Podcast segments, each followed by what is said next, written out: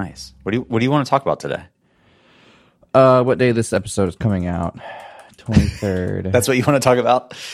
yeah. Well, that was, that's what was the top of my mind as I sit here and quickly uh, get my notes document started. Live with Dylan. That is our guest today. Dylan, welcome to this quality program. I got to tell you, so as as maybe you're aware, I'm I'm an aficionado of fall, right? I still, dude, I can like barely, barely hear you. What? I'm Yeah, like, certain I'm like way hardcore paying louder. attention. Jump out and back in. Take two on this quality program. There you go. I No gotta coffee this morning. Oh no, I have that too. Just brewed Just trying to stay hydrated. right out of my out of my New Zealand mug here. Ooh, the Ethiopian blend It's coming in Hmm. strong and bold with that smoky afterbirth. Uh, yeah, that's gonna be. I kept that in the show. Oh, nice. I feel like you should have, to be honest. I should. I mean, I it's- don't. it's there's pretty very great. there's very little I take out of our programs. I'm like, unless it's totally something that should never have been said by humans ever, and is embarrassing, or something that nobody needs to know, and was like a sidebar. That's generally it. My two qualifications for That's fair. removal. So nice standards. your I like typical, your typical dumb stuff tends to tends to make it. So. Yeah, I have a lot of typical dumb stuff that I say. but as you know, I am a um, I'm an aficionado of the fall season, the autumn season, okay. and um, a couple weeks ago, I feel like we, you know, we started fall, right? Right. We we got our first big rain of the season, and I was in full fall mode. I had my flannel and I had my jazz, and I was I I I am a fall boy. I am a leafy boy. I love their title. music. Um, no, I'm honestly, I'm right there with you. I am, as they say, a basic white girl because I love all of it. Like Yeah. I, I'm not even embarrassed to say I literally love everything about fall. So I'm having I'm having a little bit of a hard time during the transition here because the one thing I enjoyed about the summer was the super early mornings. Okay. And those are starting to go away now. And every year, like I somehow have still not figured out how to uh, combat this. But um anyways, it's supposed to be like 76 tomorrow or today, which is not fall. I don't know what the hell's happening. I'm a little frustrated. Are you I don't know. perturbed? We have this we have this this thing called yes, I am perturbed. We have this thing called us like a second summer practically where you know, we'll get the we'll get the fall, right? Like it was practically on the first day of fall, of autumn, if you will. And I was like, "Yes, please. I love this. Give it to me. Bathe me in it. I cannot get enough." And over the weekend it was like hot and I'm like, I don't know what to do because I wake up in the morning. We leave the windows open because here in the Northwest, builders don't believe in adding value adds called air conditioning. That's Um, insane to me coming from Florida. Like if your air conditioning goes out, like you stay home from work and you get that solved today because you might actually die of heat exposure. It's also not moist in 100 six months out of the year here. That's so fair. there's some logic to it, but because we don't have air conditioning, we leave the windows open at night, right? Nature's air conditioning. Hooray. But this morning I woke up and it was like 50 degrees outside. And so it was nice and crispy on the inside. Ooh, I like that though. I do, except when I actually have to get out of bed. That's fair. and it's kind of uncomfortable. So I am now bundled up here. I have long sleeves and like a fleeced hoodie on, knowing that it's going to be 74 degrees later today. and it's making me kind of a grumpy person. But Okay. that has nothing to do with growing yourself or your business. That's just a comment I wanted to make on the transition of seasons here in the Seattle area. Um, I guess we can really start the show now. Well, I, uh, want to I want to riff on that because I Oh, please. So you know how people have seasonal um, depression? Yes. I know it's, it's usually people have. Yes. related to winter. Like people Yep. usually get depressed and sad during winter. I have the opposite. So like I enjoy direct sunlight on my skin because it feels great, but I do not enjoy the 98 degrees and 85 plus percent humidity that is all the days of the year in Florida. I love cold. Like I am more productive when it You is cold. a good city to move to. Then tell you what, I know, and I'm so not ready for it. Like I had to buy a pair of gloves the other day because I'm just like, it was just cold enough where like I was walking to the office and I'm like, my hands are kind of chilly, dude. Like it's not even like it's 40 degrees like max right now. Like this is insane. So I'm not ready, but I am ready. I love it. I love fires. I love the whole like hygge kind of thing. Um, I've really been into hygge lately. hygge, Are you familiar with this? I'm googling it right now. So H Y G G E. Oh yeah, I did not spell. Oh, well, I typed H U G A and Google smart enough to give me that the wiki, the correct Wikipedia entry. It's Danish and Norwegian. It's a word for the mood of coziness and comfortable conviviality with feelings of wellness and contentment. So there is no true translation for the word because we don't have definition. that. But the closest is basically like comfiness. And so it's this whole idea of when it is winter in like Sweden and Denmark, people literally are depressed. like it's terrible. Like it's cold, it's rainy, it's dark. And so what they do to combat that is basically this whole idea of hygge, which is, you know, delicacies, it's it's, you know, indulgence, um, it's spending quality time with people. It's like it's this whole environment of like coziness. Um, and it's pretty cool. It's like literally the opposite of what we do in America, which is like bright LED lights, go hard 24 7. It's it's like if umami was a feeling instead of a like a, a mouth Flavor. sensation. Ex- yes. Yeah. 100%. It's, yeah. It's And there- umami there of are the books. body title. So, so um, I believe the author in this organization is out of Denmark. It is I forget the exact name, but basically, it's an entire like organization dedicated to happiness. And the CEO of it wrote the book on hygge and was like, "Guys, here's what it is. Here's how to do it. It's kind of amazing." Um, and if you're at all familiar with some stats, Denmark is considered one of the happiest places, or basically the people are considered the happiest people. There's a lot that goes into that because when you when you talk to Danes about this, they're more so like, yeah, we're we still have suicide problems and we we're still like depression and, and sad, but but they do approach things slightly different, which is kind of nice. And a large part of that comes down to hygge, as far as I understand it. So kind of cool, but but basically like it's hard to do hygge in summer because it's just hot and miserable and you hate it. But winter, you can. You can have fires. You can have hot cocoa and like all the things, and it's totally fine. Like, good luck doing hot coffee, which is one of my favorite things in the dead heat of summer in Florida. Yeah. When I lived in California, I did really appreciate the fact that it was sunny almost all the time. Like I did I did like I liked the and be having been away for for for a few years now, I think I've come to realize what I specifically liked about it. And it's like I I really liked the fact that it was bright outside every day. I liked the fact that if I if I wanted to and I often did just wear shorts and a t-shirt every day. I could. It made my wardrobe really simple, right? For for nine, ten ish months out of the year, I just wore shorts and a t-shirt or shorts and a polo, and that was fine, right? It made it made my single life working from home brilliantly easy. right. Um, but the dang the the times of the year where it would get into the hundreds. No, even with the air conditioning, like it was nice, but like the moment I had to go out and do something, I just hoped I didn't have to get out of my car. Yeah. And that's the thing is people like, oh, like Florida's beautiful outside the beaches. I'm like, yeah, but you don't want to be outside. So it negates the point, in my opinion. But I'm somebody who, like, I do like simplicity. Like, I, I chalk myself up to a minimalist to a certain degree. Um, but I also am very much into men's fashion and like style. And that's kind of hard to do because how do you dress well as a man? It's pretty much like layering and, you know, it's not shorts and a t shirt, you know. And so if you're into that, it's really difficult when it's super hot.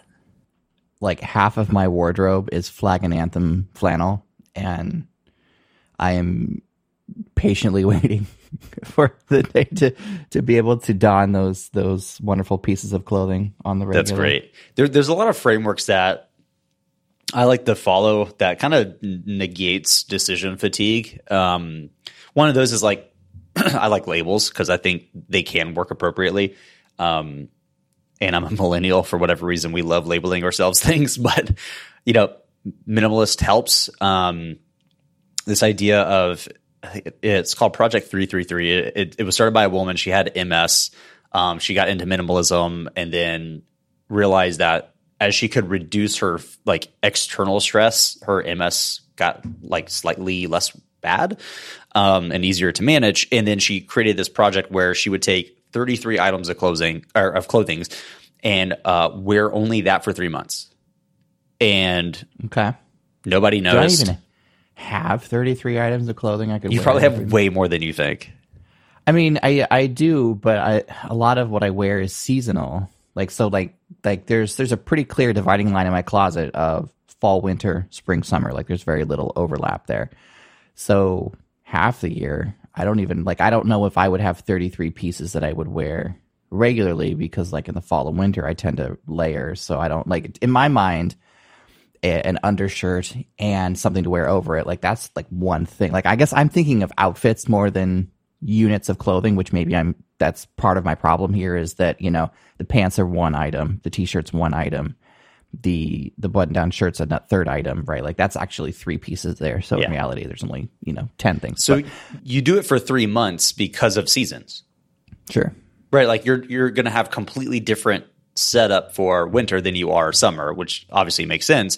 There's going to be some overlap, but what's important is that like you take all the things that you're not going to wear for the next three months and literally put them in a box or in a drawer somewhere that you're not going to see them, right? Mm-hmm. And, and the, this is a whole idea of like a capsule wardrobe where everything fits with everything in your in your capsule. So like I could go into my closet pitch black, pick a top, a bottom, a pair of shoes, and a pair of socks, and like it's gonna work. Um, not knowing what I'm picking. Like that that's the whole idea. And so a lot of people like this whole idea of having a quote unquote uniform. Um, like the traditional, you know, Steve Jobs, like black turtleneck, light jeans, uh, black shoes.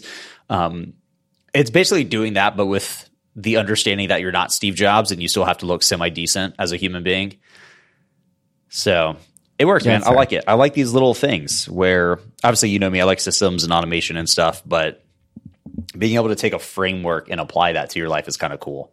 It's Mm-hmm. no different than the way I, I I look at like you know GTD as a method for productivity, right? Like getting things done by David Allen. Um, I want to basically steal somebody else's idea and run with it because now I don't have to you know recreate the entire wheel, right? I don't have to think of like, well, how do I how do I manage my productivity? How do I know when to create a task versus a project? Like I don't need to recreate that whole thing and be a, a quote unquote thought leader on productivity. People have already done that for me. So the, the mm-hmm. proverbial, you know, sit on top of giants, I'm just going to do that. But I do that across the board. I do it with, you know, my professional and my personal life. And I got to say, it makes life way, way easier. That's fair. Yeah, I my system is probably a lot less uh, refined, shall we say, but I do the way the way my closet gets loaded with clothes as they're as they're cleaned is generally new stuff is on the right, new clean fresh stuff is on the right. Stuff that's been in there longer slowly starts drifting toward the, towards the left in each of like the sections, right? The pants, Sure. the shirts. So by the end of a season or by the end of a year, I can pretty easily see, okay, here in this section, this entire left half, I never touched. Yeah.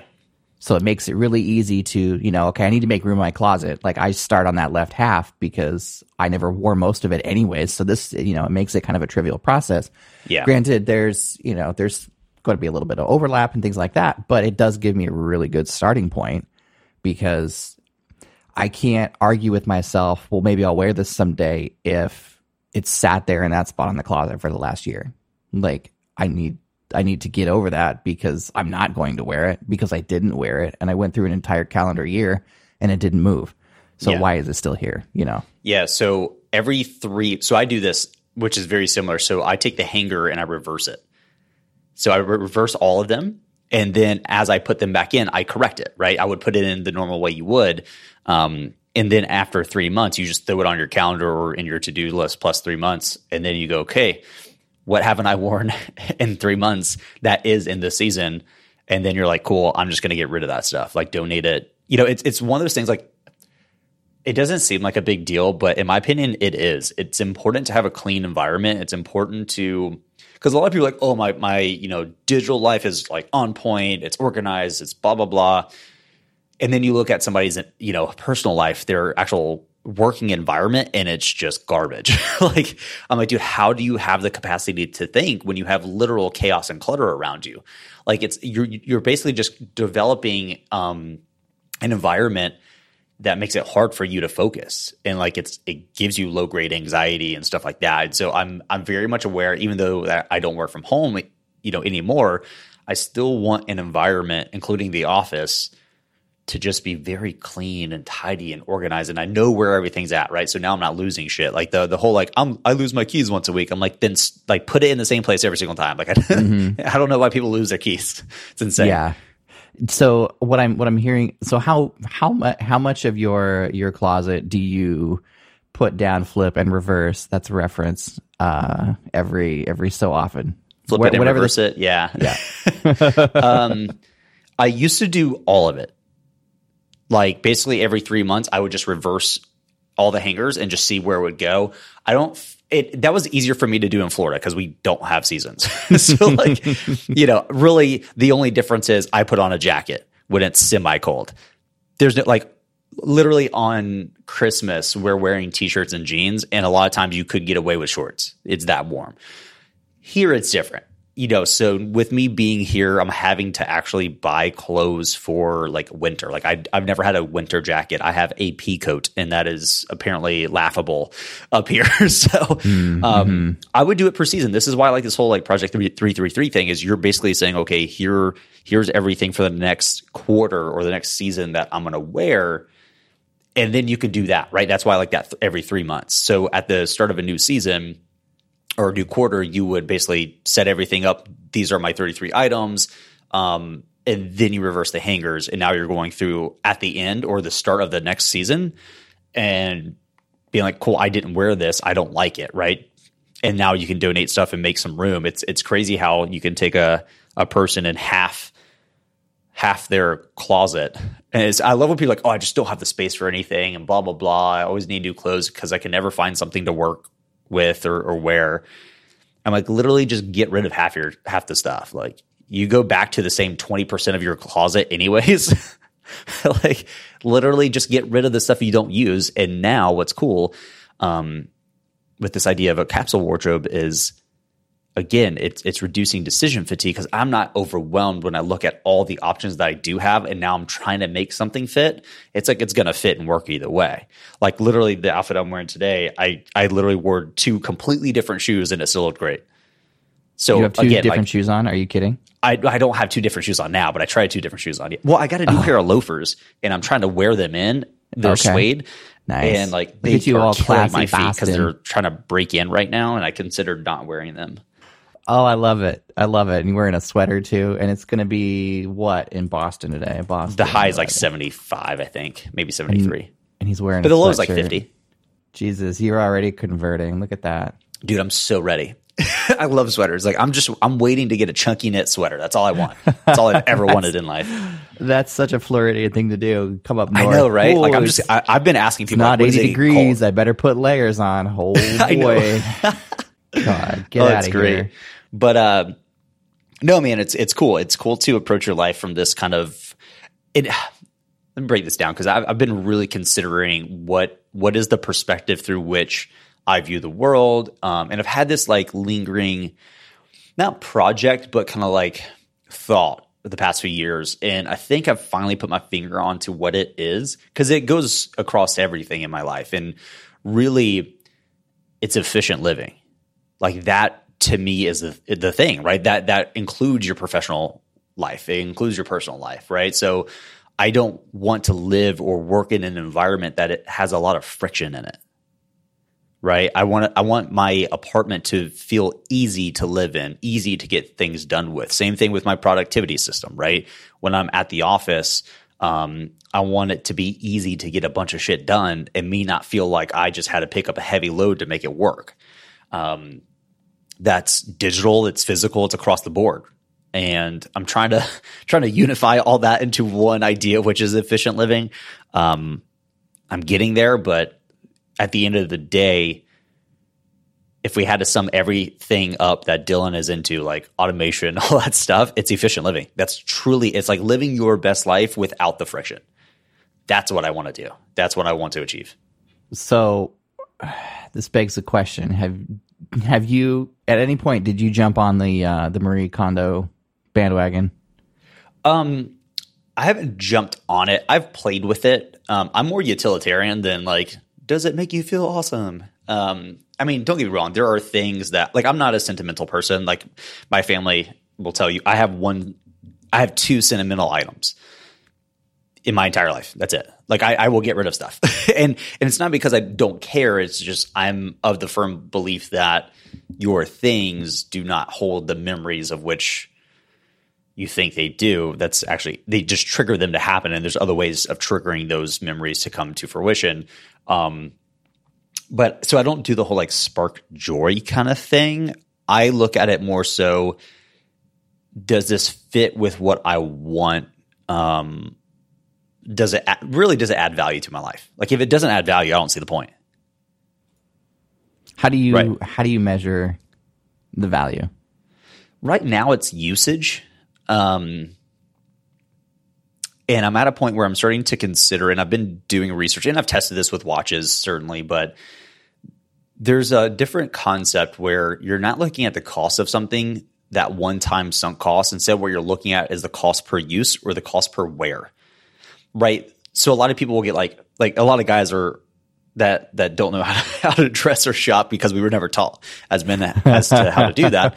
Um, we'll buy fifty dollar dress pairs or a fifty dollar pair of dress shoes, and then be like, oh, they suck. They're uncomfortable. I can't wear them with anything. I'm like, well, one, for 50 bucks, you're getting crap quality. Two, the design, you're not going to get something that's actually timeless and looks good.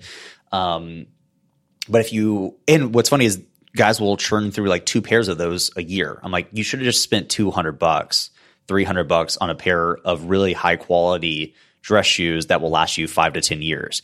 So, a lot of people go, well, yeah, but that's more expensive. I'm like, yeah, but you would wear it more because you don't hate it and it lasts longer. So the actual cost per use or cost per wear is much higher. So I'm looking at things mainly through that lens, right? So a lot of people are like, well, you're such an Apple fanboy. Um, PC and Android are cheaper. I'm like, yes, but I literally loathe it and I would not want to use it and I would literally get rid of it quick. But an iPhone the hardware, the the model itself, I don't need every new model. I wait for benchmarks. I wait for things to come out where it's like, oh, that's a game changer. Now I'll upgrade.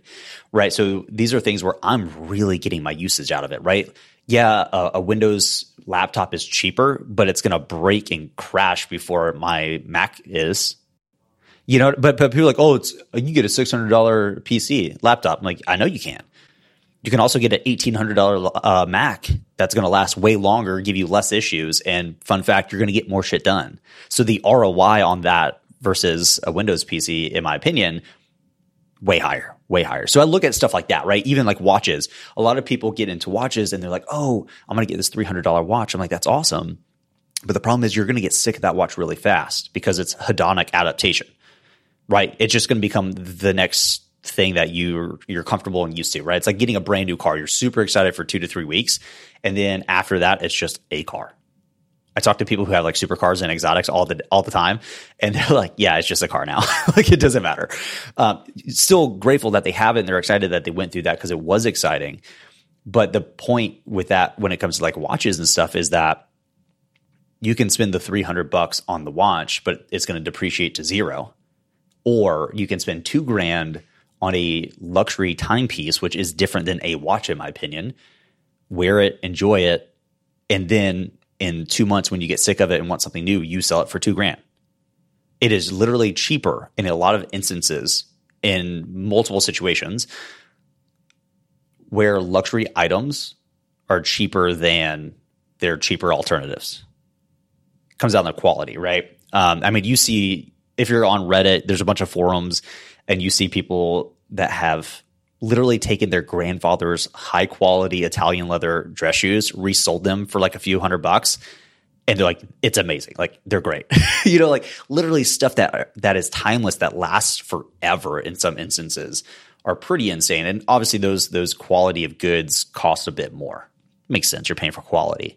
Yeah. Um, I the the last pair of dress shoes I bought, I did I did purpose purpose buy them in that I don't I don't wear dress shoes like ever, right? Like the last time I wore them was at my wedding and I needed them for a day, right? So I, I did buy the 40 dollar pair of dress shoes and I was, you know, it worked for a day, right? Like I I have they they're they're an item they remain an item in my lineup in my in my closet to to vaguely uh, quote Apple there for a second.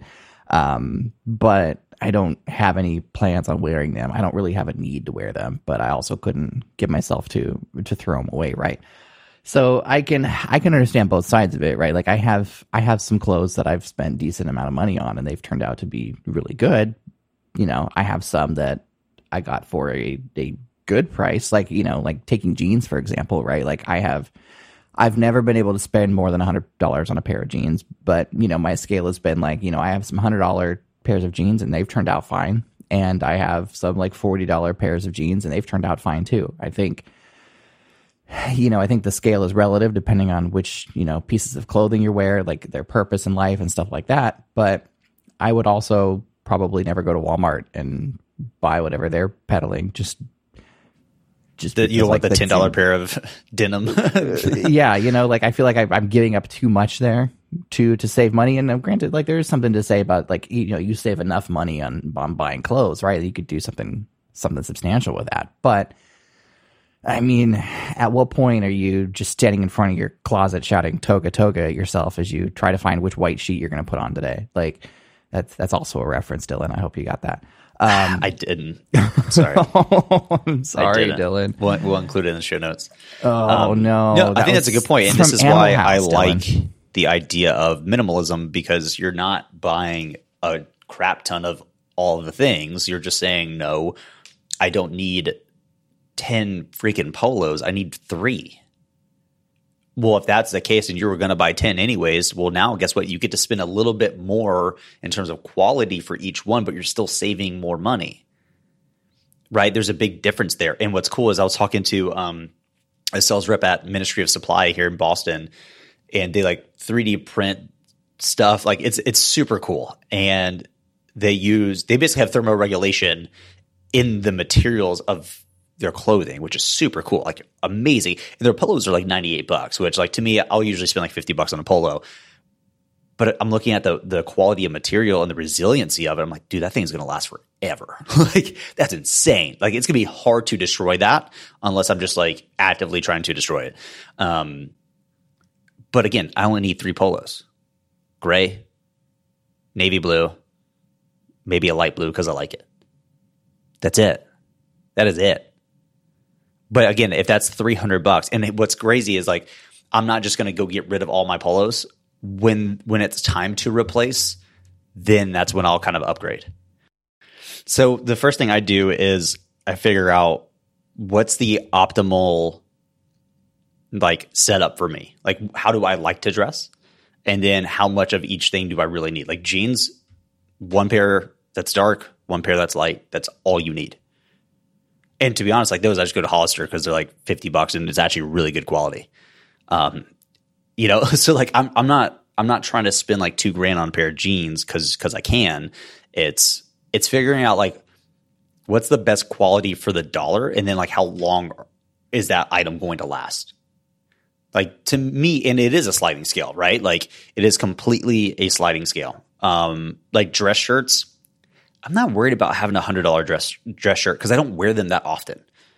So for that, honestly, like twenty five bucks. But like there there are certain brands I will go to that I know will have a higher quality for that dollar amount. So I will do stuff like that. But I think it's I think it's important to understand like how you like to dress, how you commonly dress, and then craft your capsule wardrobe to suit that. I don't think there's one way Like literally, the the the type of style that I'm into is vastly different than what James is into. Like James loves like street style, like that's his jam. Not mine, and mine is not his, right? So like it's hard for me to be like, oh, dude, you need to have like three polos. like it's completely flawed. Um, so you figure out like what style you like, and then build a wardrobe that suits that more easily. But again, you're just you're not trying to have it be. I don't know, man. I, I want it to be effortless when I, when when I'm trying to. I don't even want to try to dress nice. I just want it to be effortless. I want by default, I look nice all the time.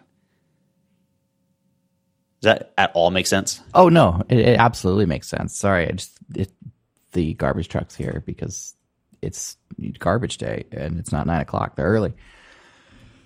Oh, I don't know if I should wait until they're done doing whatever the f- they're doing outside. I don't know what he's doing. He's digging around in the in the bushes. Whatever. The guy's a weirdo.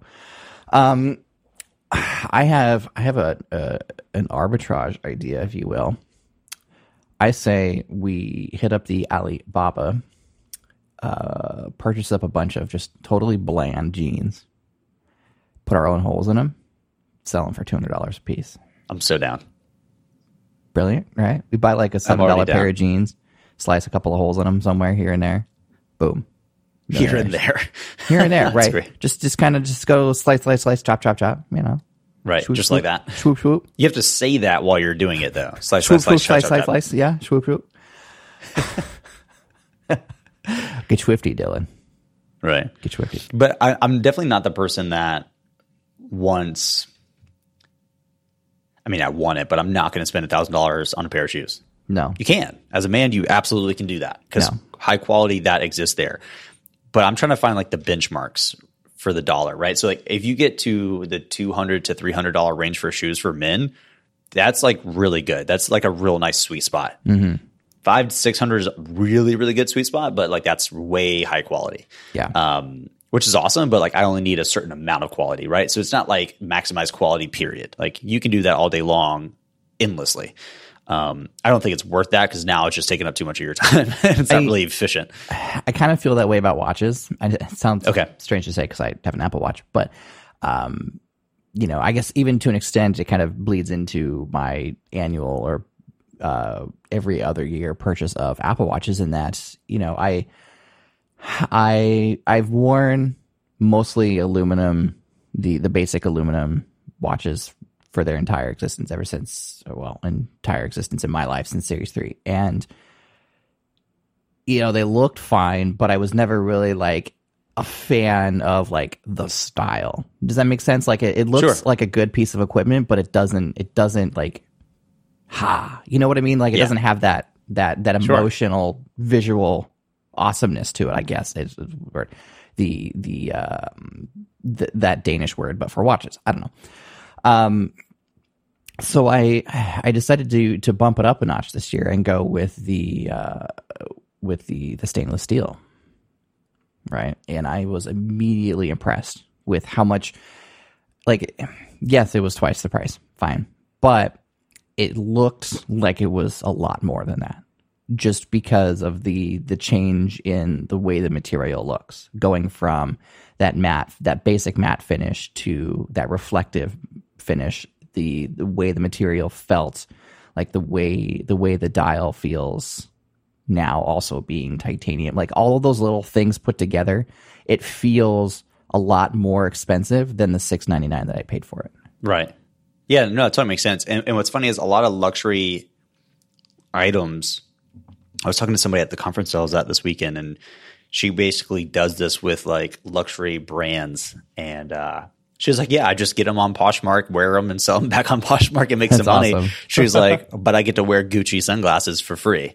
You know, um, basically what I was doing with watches, like trading watches, allows you to wear very expensive watches for you know either no money if you're breaking even or profitably. Um, she's basically doing that with clothes. I'm like, that's genius. I'm like, you know, tell me if you can find a male version of that because I'm down. Um, but there's always these weird hacks with luxury items where you can you can either turn them into assets, which is per, like watches can be an asset if you approach it right, get the right brands, the right models. They they actually hold value intrinsically. Um, two, you can make them semi profitable, which is a little bit different than treating it as an. I mean, yeah, it's an asset, but more commodity based approach. Um, it's just it's interesting, man. There there there are things that the the luxury market has such high markups, and you can look this up. Like look up like Maserati versus a Ferrari resale markup. It's insane, absolutely insane. Uh, I think Maserati last I looked, the retail market was like ninety four grand, and then Ferrari was like two hundred. like that's the markup. So there's a lot of room there after depreciation. So prime example, Apple Watches will have this. So you don't have to if you're okay not getting it the day it gets released you wait for the person who gets it, doesn't fully love it, and they go to sell it. Guess what? They're not going to sell it for six ninety nine. It's used now, but there's literally no difference, right? Like it is used because it was worn, but there's no difference as long as it's still the same software. It's not completely destroyed. It's the same watch. But now in a month or two, that watch is going to be worth what five, probably four, four fifty. So why pay the six ninety nine when you can get it kind of half off, you know, to a certain degree, given a little bit of time. And so a lot of these luxury items people will buy at full retail. And if you're just patient enough, wait for the secondary market to pick up, you're good. Like I know a few people that do this with um, like Gucci and Louis Vuitton bags. They're like, yeah, I want a Louis Vuitton Speedy bag, but I'm not going to pay the however many thousands of dollars is worth uh, at retail. I'm going to go to a secondary market, get it authenticated, and pay like half the price. And what's great is if you purchase it correctly, there are also people who want to do the same thing you just did. So when you get sick of it in a month, because you realize it's just actually a bag, you go back to that secondary market and sell it. And theoretically, you got to you know enjoy a five thousand dollar bag for nothing. Mm-hmm. It's awesome. So to to prove the Maserati Ferrari point, I pulled up two tabs, one each of cars.com, and I searched for mm-hmm. all used Maseratis and all used Ferraris within 200 miles, no prices. Yeah. Um, and there is the first listing that came up. I'm not. It's sorted by best match, not price or anything like that. But the first yeah. the first two that came up for Maserati rather are probably I don't know 10 miles from here. There's a 2016 Maserati Ghibli SQ4 in a dark blue yep. 38,000 miles, it's $33,900. And yep. for scale, that was the price of my brand new 2018 Honda Accord fully loaded. you know, whereas I move over to the Ferrari tab and I'm searching by best match again here, but the prices are not in the 30s. They are 89, 135, 129, 399, 149, 129, 89, 299. Like you see what you see what I'm getting at here for, like for, for cars that retailed at 300 grand. So when you see somebody in a Maserati, what's funny is I, have been seeing a ton around lately, even in Jacksonville before I moved, and everybody's like, "Oh man, like that's Maserati." I'm like, dude, they paid less than what you paid for your your BMW lease. like literally, they didn't buy that brand new. That's stupid. But that that a lot of your Maseratis right now, even some of the higher end ones, um, the sportier models are like 40, 50 grand. Right. Like I would if if I wasn't if, if I wasn't someone so bothered by what the insurance payment would probably be for this, I I could reasonably see myself purchasing this instead of my Honda. Just but you know what's funny I is a lot of your a lot of people think that the insurance and the maintenance costs are going to be astronomical, and they can be. But here's the thing: a lot of your your luxury and exotic brands share parts. So it used to be that the maintenance was mad expensive, right?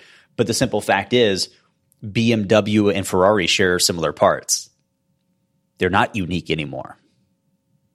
Um, secondary, the insurance, although it is more expensive than your, you know, paid off fiat, it's not so crazy that you th- like. It's not going to be as crazy as you think it is because the simple fact is you're not driving it daily. Yeah, that's not where right a lot now, of people get confused. Like, well, so I'm not going to drive my Aston Martin daily? No, of course you're not. Because you're going to add so many miles that you're going to depreciate it even further. Because luxury items follow two, a two stage depreciation schedule.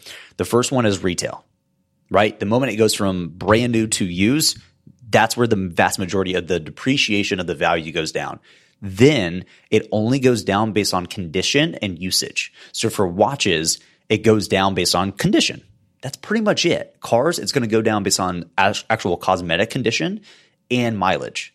Okay, so if you buy an Aston Martin V8 Vantage for let's say 60 grand, because a few year old, you can do that. Um, if you don't put too many miles on it, basically it's just your little weekend cruise around car, which is what these are made to be, by the way. You're going to break even on that car because it's literally still an Aston Martin V8 Vantage, and the difference between you know 40,000 miles and 43,000 miles is really not that much it's not you're not going to take that big of a hit. And if you buy it correctly, you could theoretically make enough money on the resale that you cover the insurance cost. To prove the point there, I found a so I was looking originally at a 2016 Maserati Ghibli SQ4 339 had 38,171 miles on it. Scroll down a little bit, I find a 2017 Maserati Ghibli SQ4, virtually the same car, right? It's in a different color, but it, it only has 12,593 miles on it, and it is 10 grand more.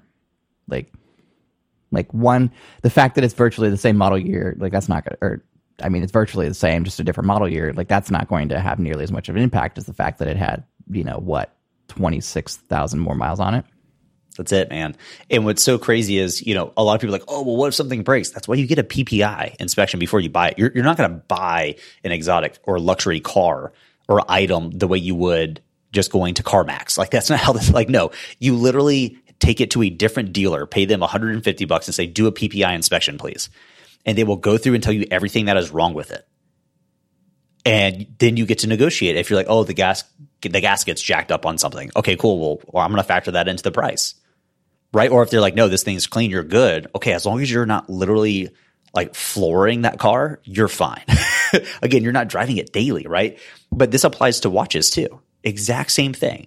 Right. So um, an Omega Seamaster Planet Ocean XL, let's say it's going to retail for probably a little over six grand, probably like six and a half. Um, some will retail, I believe, right at like sixty seven hundred. That same watch you can buy on the used market for twenty five hundred, and if you want to buy it profitably at two grand. These are the types of market or markups that that that you can see, and so there are literally brands where on the used market trade at twenty cents on the dollar from retail. And we're not talking like beat up, doesn't have book. No, I'm talking like they have the original books and papers, like warranty cards, letters of authorization, um, literally where they were purchased from, booklets, everything. And yeah, I get some of this stuff can be fake, but honestly, it's not done as frequently as you think it is for certain models. Um, but that, and it's the exact same watch, perfect condition. I have I have a short story about watches that I can I can actually tell here in this case. Fun. I'm I'm super excited here. Check this out. So my uh, my wife's late grandfather worked for HP in the 70s. And back in the 70s calculator watches were kind of super cool neat things, right? Yeah. So when he worked for HP in the 70s, there was I don't I don't know what the backstory is that led him to receive this, but HP gave out to at least some of its employees the I think it's the HP Zero One watch. You can Google that. Okay. It's it's it was a, a, gold, silver, like it came in a few different colors. Um, it's like your typical like '70s era looking watch, right? Like, yeah. Like it came like right out of Scarface, but it's a calculator, right? Like if you imagine, you know, Tony Montana wearing a calculator on his wrist, this is what it would right. look like, right? And when we were going through all of his things, after he had passed, you know, to kind of get like a, a value of stuff for, you know, for the auction and, and all that and for the estate and whatnot. Um, somebody had found this and they're like, oh, this looks like a neat thing. And I'm like, do you even understand what you have here right now? Like, they didn't make these in bulk, like in mass right. production. These were not mass produced things, right? And so I, I started explaining. I'm like, look, the, like this is a four figure item right here. But He never wore it. It had all the original documentation. Right. Like the like the felt case was like total shit because it wasn't designed to last 40 sure. years, right? But it had stayed in that box for 40 years. It had never been used. It never like there was no no wear on it whatsoever. It was just just existing in his home is all that it had experienced, right?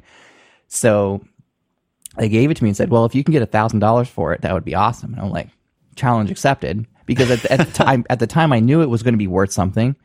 I didn't know exactly how much, right? So then I, I, I went looking and I found replacement batteries for it. I found somebody that 3D printed the tool to take the back off, which was a custom tool, right? A little like $9 disc with prongs on it that you stuck on the back and just twisted it in a certain way. So I bought like the $9 tool. I bought like $6 in batteries. Flawless. It worked perfectly. So I took it to a shop here that in the area that you know buys gold and coins and watches and jewelry and stuff like that, right? And I was like, you know, what do you think? And they're like, we'd only take it for about a thousand dollars because the owner likes this kind of stuff. And I'm like, mm, If they're gonna pay you a thousand, retail is gonna be like two. I think I could do a lot better than this. So that I went to eBay, of all places. I didn't even try anything else. I just went straight to eBay, and I sold it the next day for twenty two hundred dollars. Yeah, see. just like that. And I just pulled it up now, and people are selling them on eBay for way more than that. Like if I had been if I had been a lot more particular and a lot more picky, I could have probably gotten three for it, right? Right. But selling selling pricey stuff on eBay, eBay gets a little squirrely. So Yeah, they I did. I was like, I did. I didn't want to poke the bear too much, so I just, just like that. Like it took like no effort whatsoever, and I doubled my money. Right now, of course, after the fees and all that stuff, it was more like eighteen hundred. But like that's still almost double what the uh what the the jewelry store was going to give me for it, and I don't know. Part of me wishes I would have kept it. Like if I, I just bought it myself and just held on to it because it, it is a really neat thing and it was never mass produced. Like there, there were variants of it. Like the gold one was the most common, but if you happen to get like the the silver, the titanium, like that was like the limited edition version of Oh, it. You know, cool, like yeah. it was like the like the one one out of a hundred was like the like the silver or titanium or whatever Right. it was, right? So like you, that's like a six thousand dollar item. You know what I mean? But like that was I think in some way that's kind of what secretly started my obsession with combing through auctions looking for like little hidden gems to flip, right? And what, you know, like my most recent example, the the two-way radios, which doesn't sound like a super interesting thing at all, but just because I happen to know uh, like three things about two-way radios, um, a party store went out of business here in the area, and they, you know, they had a, a fleet of like business two way radios with four or six frequencies, right? The, the the things you'd see people wear like Target or Best Buy stuff like that, right? Those little little basic things with the headsets, you know, nothing too particularly fancy. But the thing about business radio is that they're not cheap at all. Like that market is nuts, right? So this these were the Motorola CLS 1410, which doesn't mean much to most people, but they sell new a single radio for $180. And I picked up at least 12 of them used for five and a quarter. What's the used market on them? The so so going to eBay, people buy these on eBay. It seemingly all over the place. Um, my the first thing I do to check is I go to, straight to the sold listings to see how fre- how frequently and what they sold for. They're just they're selling constantly, and somebody sold a lot of twelve for like twelve hundred dollars. so if they all work and they all have the chargers and they all still have the docks and stuff like that, I'm I've doubled my money just instantly, right? That's why. Yeah, that's why I texted you. I was like, "You want some more Catable?" That's But, like- insane, dude. it's I only got into it because I knew these things are expensive. Radio people love these kinds of things, but they're definitely not going to pay $180 new for them. But they will they they understand a good deal, right? Like I I mentioned to a, a coworker who is really big in like the ham radio scene and whatnot. I was like, "Hey, I have I I have a line on a bunch of these radios." And he's like, "Can I have them?" like he just like wants them. And I'm like, "Dude, no like no like i have a plan for these you can buy one off of me but like you know people like that they the, the people that understand what they're what they're seeing know immediately that there's value there just because the, the retail price is just stupid right Like, Right, you would and- never and buy a that's how this maserati works, new right? but you would So- happily buy one for 30 grand But this is like what's so crazy is I, I keep researching like different areas I can apply this to. So one, I know for a fact it applies to um, watches, exotics, um, somewhat to luxury. Luxury is a little bit harder from a like a luxury car is a little bit different. The markups are slightly different. The markets are slightly different than exotics. Um, but it works with exotic cars. It works with um, with watches. Certain brands they have to be luxury timepieces, not your Michael Kors crap. Um, but it also somewhat works with like pins, right? So if you're really into like I listen to the Pen Addict, right? Um, and I follow their blog. But if you're really into like high quality stationery, like literally people do this with Montblanc pins that retail for up to a thousand dollars. Like that's a pin, you know what I mean? Um, and so there's stuff like that that I'm looking at that I would love to have and I want to have, and I'm like, why? Why would I pay double the price when it's the exact same item? Somebody just here, here's how this whole thing breaks down and works. Somebody gets a bonus, they get excited, they go buy the watch, they buy the pin, they buy the car, and then they don't get that next bonus. And they're like oh crap. I overextended myself. And they yep. didn't know the market. So they paid full retail because they didn't know how the secondary market went. So they went to the the jewelry shop. They they went to their the local omega dealer um, and they purchase that full retail. And then they go to sell it thinking oh well i'm going to get exactly you know i'm going to get 10% less than what i paid for it. And then they see all the comp listings and they're like oh crap. I'm going to lose 60% of my value. This sucks but i got to get my cash back right so then somebody like me comes in and says, Hey, I'll give you cash for it. Right now, I'll wire you the money. Here's what I'm going to pay you for it. Take it or leave it.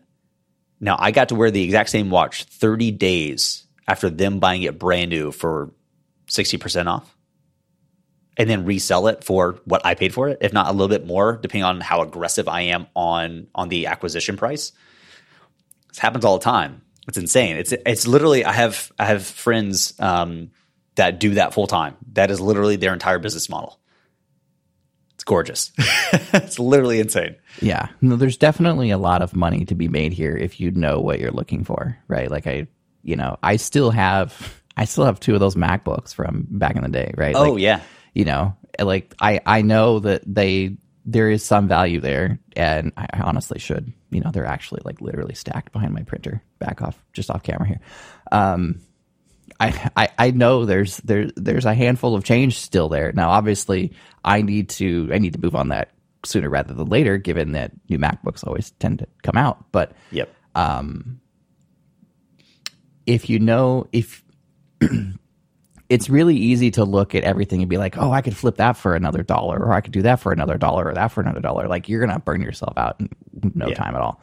But if you if you're selective about what you acquire and you you have some knowledge about what you're dealing in, right? Like it's when you do find that you know, the that that pot of gold so to speak, it's you know, like I got super stoked when when I saw that. I was like, "Oh my god, that's instant money right there." Like right. Uh, yes, I am not going to let this one go. And fun fact, if you're bidding on online auctions like I do, through like actual auction houses, add one dollar to whatever your bid is going to be because most of them have like minimum bid amounts. Like in this case, it's twenty five dollars, right? So okay, if it's three hundred, your minimum bid has to be three twenty five.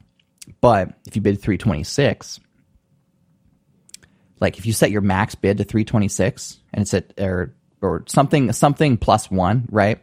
Right. So in this case, you know the the bid at the time was like eighty dollars, right? So I set my max bid at like 528 or something like that. So okay. as people are bumping it up by 25, they get up to 525 and it still tells them it's not enough, right? Like it, it, it it's almost a psychological move nice. because the system tells them that oh somebody still bid higher than you, even though but they think really, it's a large amount, right? They have no idea what the number is, but it's just it, it's still it's still enough to make the system make them think that there's someone still spending more than you, even though it's three dollars, you know. Um, right. I found that to actually be really helpful because got into a small bidding war and then I, I started doing it in $26 chunks. they gave up pretty quickly and I love it. It's, it's the whole That's thing. Great. Uh, yeah. Fun tip of the day. Add a dollar to whatever it is. Um, but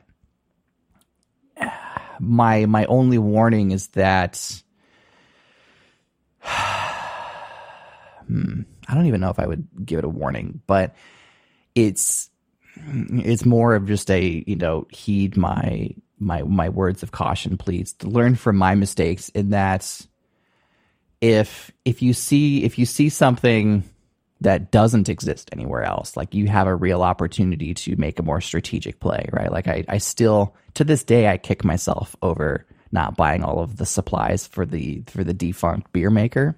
Oh yeah. like I will never let myself live that one down because I had an opportunity to basically be the retailer for all of those supplies for like the next six months and I, I missed it.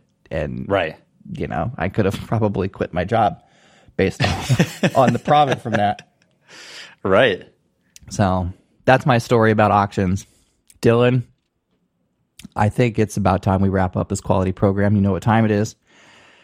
Do you know what time it is? It's 59 minutes past the hour here as I look at the clock.